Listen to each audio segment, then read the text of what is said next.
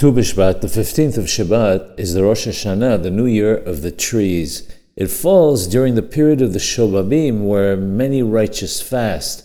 On Tu B'Shvat itself, however, fasting is not permitted. The calculations for tithing of Ma'aser and Ma'aser Sheni are based on Tu B'Shvat. If a fruit ripened before Tu B'Shvat, it is considered as belonging to the previous year for the purpose of Ma'aser. But if it ripens after Tu B'Shvat, it belongs to the upcoming year.